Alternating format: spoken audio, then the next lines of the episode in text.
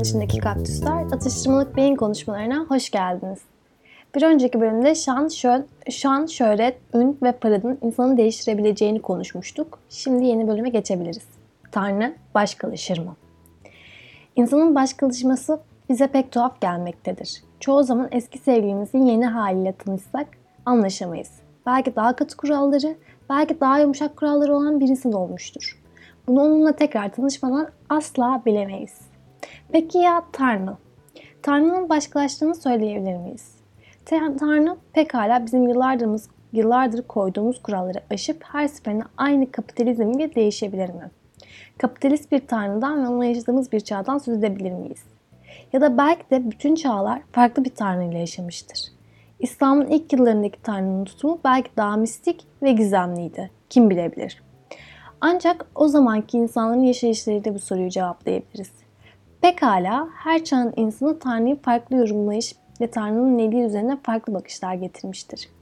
Belki biz bunu kitaplardan rahatlıkla öğrenebiliriz.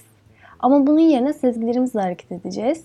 Bunun böyle olması için pekala Tanrı'nın insandan kat ve kat gelişmesi gerekirdi ki insan bunu fark edemesin ve Tanrı'nın üstünlüğünü kabul etsin.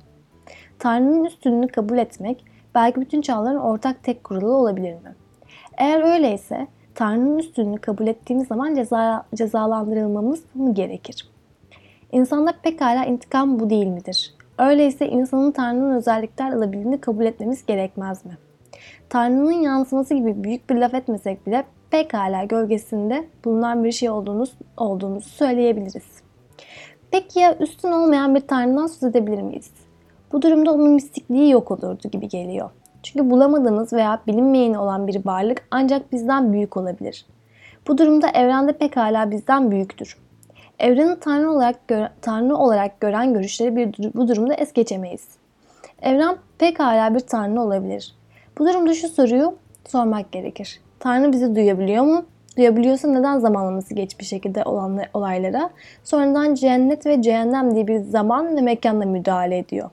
Peki ya kader sadece bizim hayatımızı bilen ve hatta yazan birinin varlığının söylemi mi? Belki de sadece Tanrı bizim düşüncelerimizle birlikte başkalaşıyor ve bizim adalet, özgürlük ve şiddet kavramlarımıza göre şekilleniyor. Yani sadece bizi taklit ediyor. Bu durumda bizi taklit eden bir Tanrı'yı taklit etmemiz doğru mudur? Bu bizi kusurlu bir döngüye sokmaz mı? Öyleyse Tanrı'yı bizi taklit etmemizi için ikna etmemiz gerekmez mi? Bizim onu taklit etmemiz o kusursuz olduğundan pek problem yaratmayacaktır. Fakat onun kusursuz olması için bizi taklit etmesi pekala kusurlu bir varlık olduğunu gösterir.